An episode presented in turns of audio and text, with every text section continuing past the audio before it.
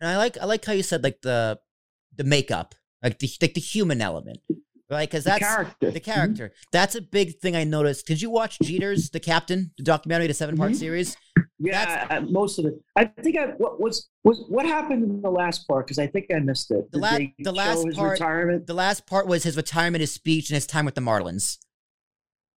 Oh, yeah. Okay. So they didn't show like his last game when no, he they did. had the walk off. Yeah, okay. yeah, they, they did that. That I was missed, I missed that one. I think that was the episode before. I think that was episode six when they had his yeah, last game at Yankee Stadium, and they completely mm-hmm. cut the fact that he played in Fenway the next weekend. Um, but that's okay. They didn't. They didn't. They didn't put, they, that, they didn't put in? that in there because that was his last at that, bat. That was his last at bat, and he like I think he walked yeah. or a single or whatever. But his they they only showed his last at bat at Yankee Stadium. And they act like that was his last game. Okay. Which, from a storytelling perspective, I get it, but it's like, listen, his last at bat well, was, was in Fenway Park. He, yeah, right. That's the irony of it, right? The and, big and, and they cheered for him too. Of course, they, they did. He got a good, he got a nice send off from yeah. the Fenway fans. I, I, remember, I, remember, that. I remember watching it on T V because um, mm-hmm. there was speculation: is he going to play? Is he not going to play? And Jeter's like, no, I'm playing. If we mean, of course, I'm playing. I owe it to the fans. And that's just the kind of guy he was. But I bring up, I bring up makeup because. That's one thing I think stood out, especially from that post ninety-eight, ninety-nine, that dy- two thousand dynasty run when all those mm-hmm. guys retired and Steinbrenner kind of brought in like the power, the, like the big power hitters, like the Sheffields, the Giambis, the Matsuis, um, and what have you is in the A-Rods. Because like, like, yeah, yeah. like Jeter and A-Rod that didn't, this, I didn't know all the, the beef between Jeter and A-Rod either.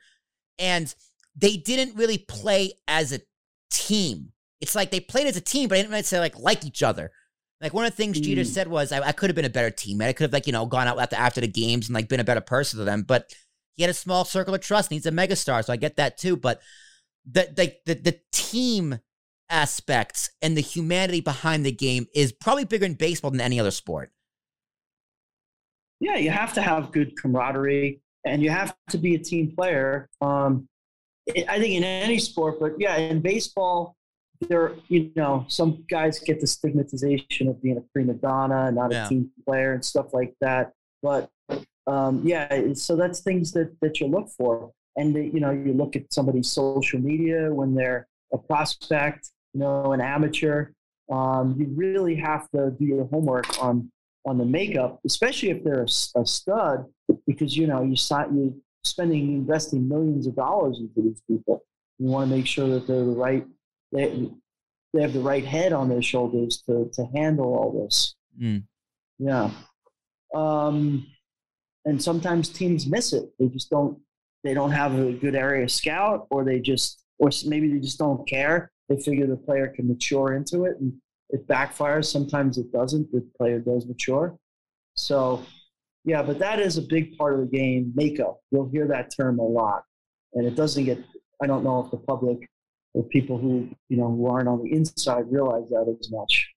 And sometimes it's the wrong fit. Like again, again at the Yankees, when they brought in Nick Swisher in oh nine and then C C Sabathia, A J Burnett, Mark Teixeira, like that was a huge locker room shift. And Nick Swisher was a big part of that, part of that shift in the atmosphere in the clubhouse and as well as C C Sabathia. And the reason why Swish stayed there for so long, yeah, his numbers might have dipped towards the end, but there's such a great, a great guy to have in the locker room because of his personality and right. the fans love him. So that that and who was there was another guy too who retired maybe in the last year or two. Uh, he was an outfielder, smaller guy, Gardner. Same thing, Brett Gardner. Yes, yeah, yes, yeah. Similar situation. I mean, mm-hmm. you need you need the on the field leader, you need a locker room leader, you need the leader and the manager.